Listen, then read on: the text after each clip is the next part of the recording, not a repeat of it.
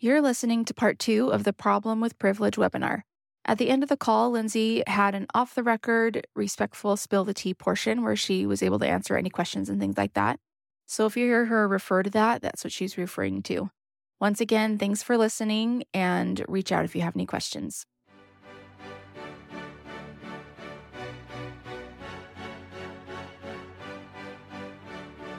Have you ever wondered why you aren't getting the results, relationships, or life that you want, or why some of your clients run into the same problems? I'm certified life coach Lindsay Poelman, and I'm here to tell you that there's nothing wrong with you. There's just more to understand about the multifaceted beauty of the human body. I believe that being trauma informed is an essential standard of care for coaches, and I'm here to support life coaches who recognize that there is so much more than mindset work when it comes to supporting ourselves and our clients responsibly so glad you're here. Come on in. Now, another thing with respect to privilege bubbles, this is a sticky thing that I was nervous to speak to. And it does feel, it feels a little tougher to say this, but also I think it's important to say and speak to. And what I'm going to say is oftentimes when there is a system, oppression in place in a business and you're benefiting from it financially, it may make it harder to see with clear eyes what's happening, like a form of denial. And I see this all the time in abusive marriages because of my old niche. But so I see it all the time in abusive marriages, and it happens when employees, if they know they have to have a job working for a certain company to to survive or feed their kids, they're going to put up with a lot more, and they're going to like turn the other way to a lot more crap if that's what they feel like they need for survival. And yes, I have so much compassion for people doing things for a reason. I'm not even speaking about certain people or businesses or things like that. But also, I just have seen it so much that sometimes not benefiting financially from a system of oppression or like an abusive father or things like that, when mm-hmm. you no longer need that financial benefit, it can help you see the picture a little bit more clearly. Okay. And I think this can get murky and messy in the coaching industry because we know people who have found ways to benefit from that system. Okay. And we like, know, and trust those people. We want to trust that what they say is true and that it actually is their thoughts. And, and what I have seen over the years is people coming out of certain businesses who have absolutely been harmed absolutely been treated horribly. And then when they try to talk to their peers about it, who are still benefiting from a business, the peers push back. That's not how I see it. No, I don't think that person meant that. But when harm is happening, that's just not what people need to hear because their lived experience is going to be different and their lens is going to be different. And that's something to keep in mind. If we're benefiting from a system via blind privilege or other survival systems or trauma responses in play, and we we found a way to benefit from the system, it doesn't mean that stuff isn't happening, right? If you think of an abusive marriage, or I would say even in high demand religions, right? There are inequities there. In my opinion, in the religion that I grew up in, there are inequities there, clear, blatant inequities, right? That doesn't mean that other women and men don't figure out how to work that system, use their privilege or use their intellect or survival responses to figure out the system and end up on top. Okay, they can figure that out. But just because they do doesn't mean those other harmful things aren't happening. Okay. And so I'm just saying I see that in religion, I see that in marriages, and I see that in businesses too. And so another thing, especially if we are coaches and we're running practices and we fit into the white heteronormative category, let's just be open to blind privilege, right?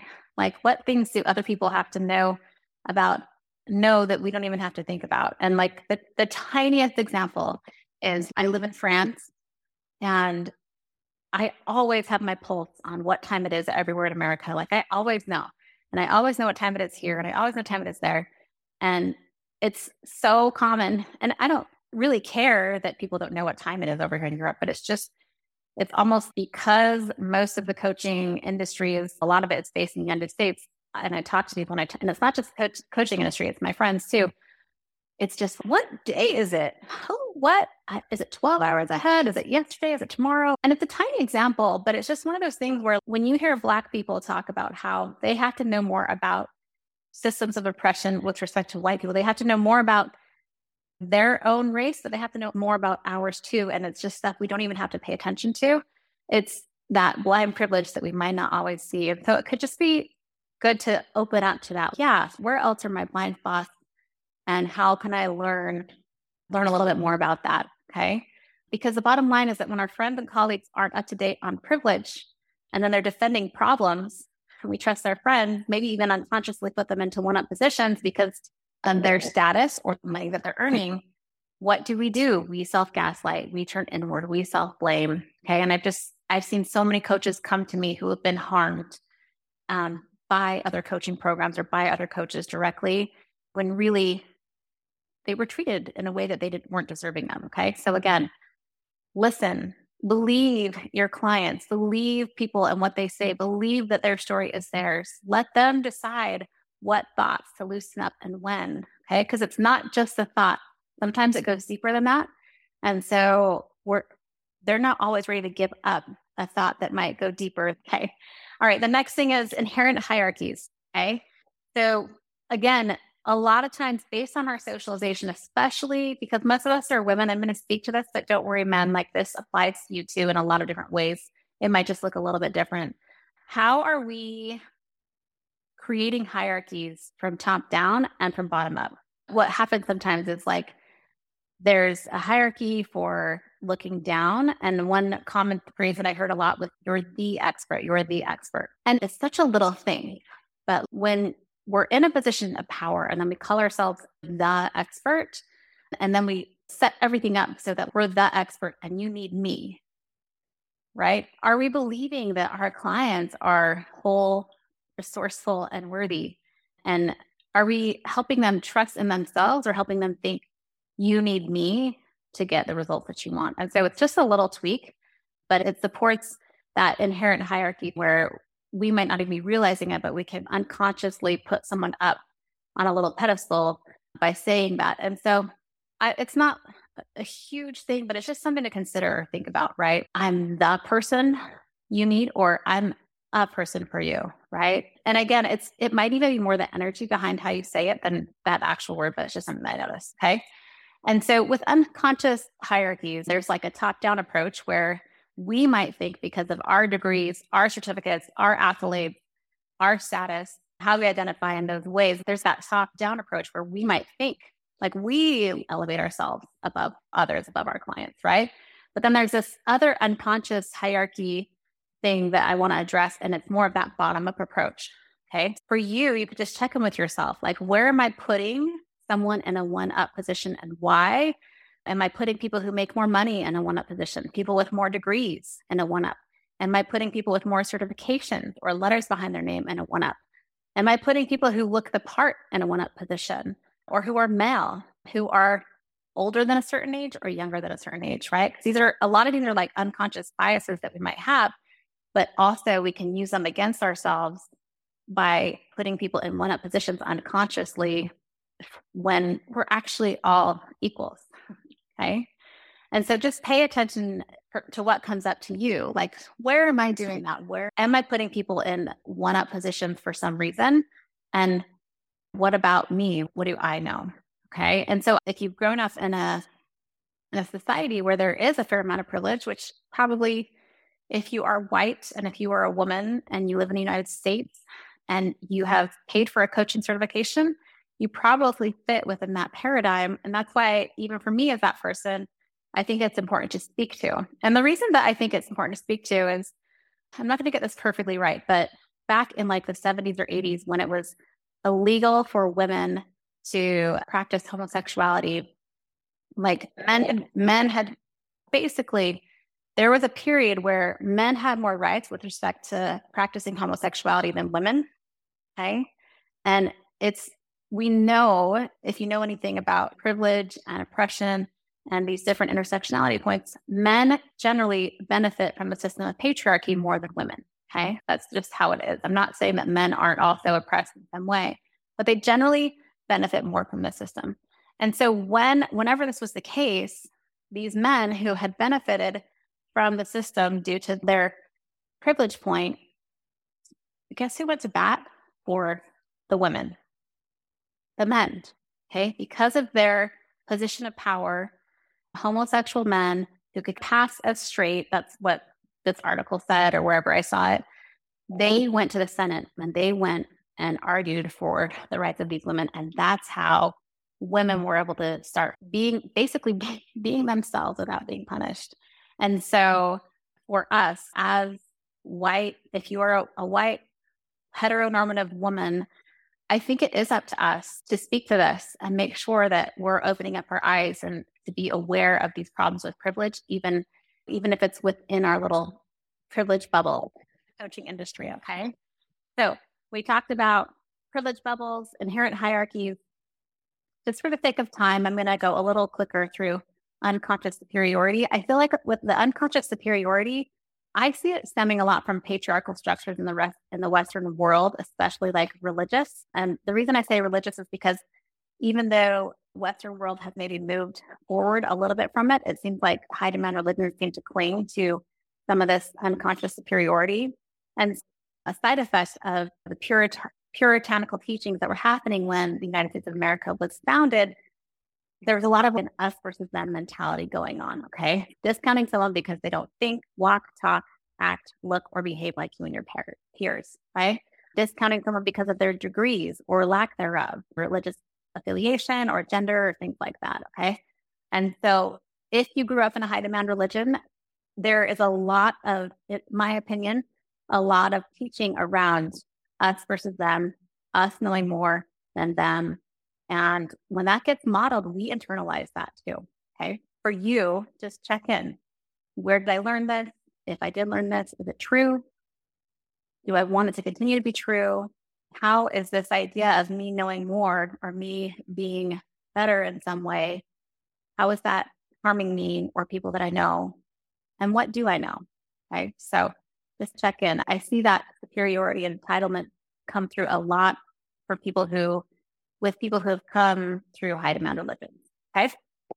The next thing I want to speak to, and I'm going to go through it fast just because of the time and I want to make sure there's time to answer questions. But with the illusion of linearity, it's what I was speaking to here, right? Like a lot of us have been taught about this linear check checkbox life and the accolades that come with it, when that's not really how it plays out for a lot of people. And I know so many people, my husband and myself included, who did the linear thing. He got the dental degree. I got my master's in accounting. I went and got my CPA. I worked for the big four. I did all the things and I thought it just guaranteed a sweet, easy breezy life, but it didn't. Right. And again, in these systems of privilege, when we're in these privileged circles and we share, yeah, it can be this way. We're all in such different spaces and we're all married to different people and we all have different parents and we all have different inherited trauma and transgenerational trauma and different environmental things that we have internalized, even if we share the same degree, it's different. And so just releasing that illusion of linearity and knowing that it's not promising it to your clients. And as a coach, what I like to really do is I, I do think foundations, especially if you've been running coaching practices for a while, you probably see patterns, right? Lots of patterns with clients. And so I keep my eyes on patterns, but I don't lock into this like order that things need to happen. So as a coach in your coaching practice, that's something that can be mindful of. Like I like to make sure that there's a base, a supportive base, but I also like to be open to validity too, fluidity too. So allowing for ebbs and flows, right? Foundations are good. And the fluidity is what brings, in my opinion, richness to it, to a lot of healing and a coach client relationship. Okay. And then just speaking to how being trauma informed can really support you in your relationship with others is really just, I'm just going to speak to this really briefly and then save time for questions. But really, like your relationship with others makes with yourself and others is so different as you understand trauma because I feel like a trauma, the trauma informed lens, the trauma informed mindset that I teach my clients, it is flowy and it works around you and your gifts and your strength and your unique connection to self, right? Um, and as you learn how to connect to your body safely, because it's not one way, not just through thoughts, People connect through emotions, people connect through images, people com- connect through movement, people connect through senses. There's so many different ways. And so with a trauma informed lens, you can meet your client where they're at with respect to ne- connecting to themselves and, and allow for that fluidity with the structure as well. Okay. And of course, as you apply and integrate these tools, you're going to more readily and organically see how it applies in others. And that's why in all my programs, we're applying and not just consuming. Okay. Because a lot of times the consuming just keeps us up here and it doesn't keep us in here accessing our knowing. Okay. You'll also see how your lived experience is and you'll be able to honor the hell out of it. Okay. So much so that you would advocate for others to be seen and validated in theirs. Okay. How else will this help your relationship? You're going to see people and love them as they are and have so much less of an agenda for how they do the things that they do. Okay. And yeah, it'll shake up relationships, but also in the best way. People who are obsessed with that deep, their deeper selves. And if you can become that with yourself, people are magnet like magnetized towards that, right? So I think that can be really helpful. And again, more confidence as a coach because with this lens, you know how to meet a broader spectrum where they're at and not just think that this is the way. And if you don't do it, what's wrong with your thoughts and what are you doing wrong? Okay. And again, there, let's make sure that when people are coming to us on consult, we're using a, a trauma informed lens to create a really safe environment, right? We don't use people's pain points and vulnerabilities as a way to get them to need you or to hire you, right? I'm not going to stick something in that wound and make it more painful so that they think, oh, she, I'm the only, she's the only one that can take that out when we put it in the first place. Okay. With a trauma informed lens, you can, I think you run your practice with more ease and in ways where you support your clients in ways where we're providing so much more than band aid solutions. And you can run a practice based on your intuitive genius. Okay. So your branding, your modality, knowing fully well that only you can put into the world what you want to do. Okay. With a trauma informed lens, you know how to run calls. You know when to focus on mindset versus that somatic side of the spectrum, or of course, some blend. And I think the big thing too is just releasing that hold of linearity. Okay. And again, that the healing growth results your clients get in turn, they do enhance your bottom line. And I will say this comes with repeat clients. Okay. This comes with repeat clients. This comes with referrals and things like that. And that's what I've seen a lot with my practice over the years is the referrals that come in because we're able to show clients the hold space for their clients that they have mm-hmm. may, maybe have never experienced in their entire lives. And it's really sacred ground. And I take it really seriously. And I do have a vision of everyone being trauma informed because I think it just supports this more inclusive approach that meeting more people where they're at.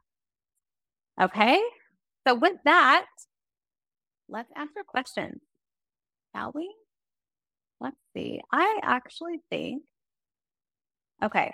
So we're, we're going to enter the spill the tea portion of the call. This means you can ask anything you want. I'm going to turn off the, the, the recording and then we can just get any questions answered that we want.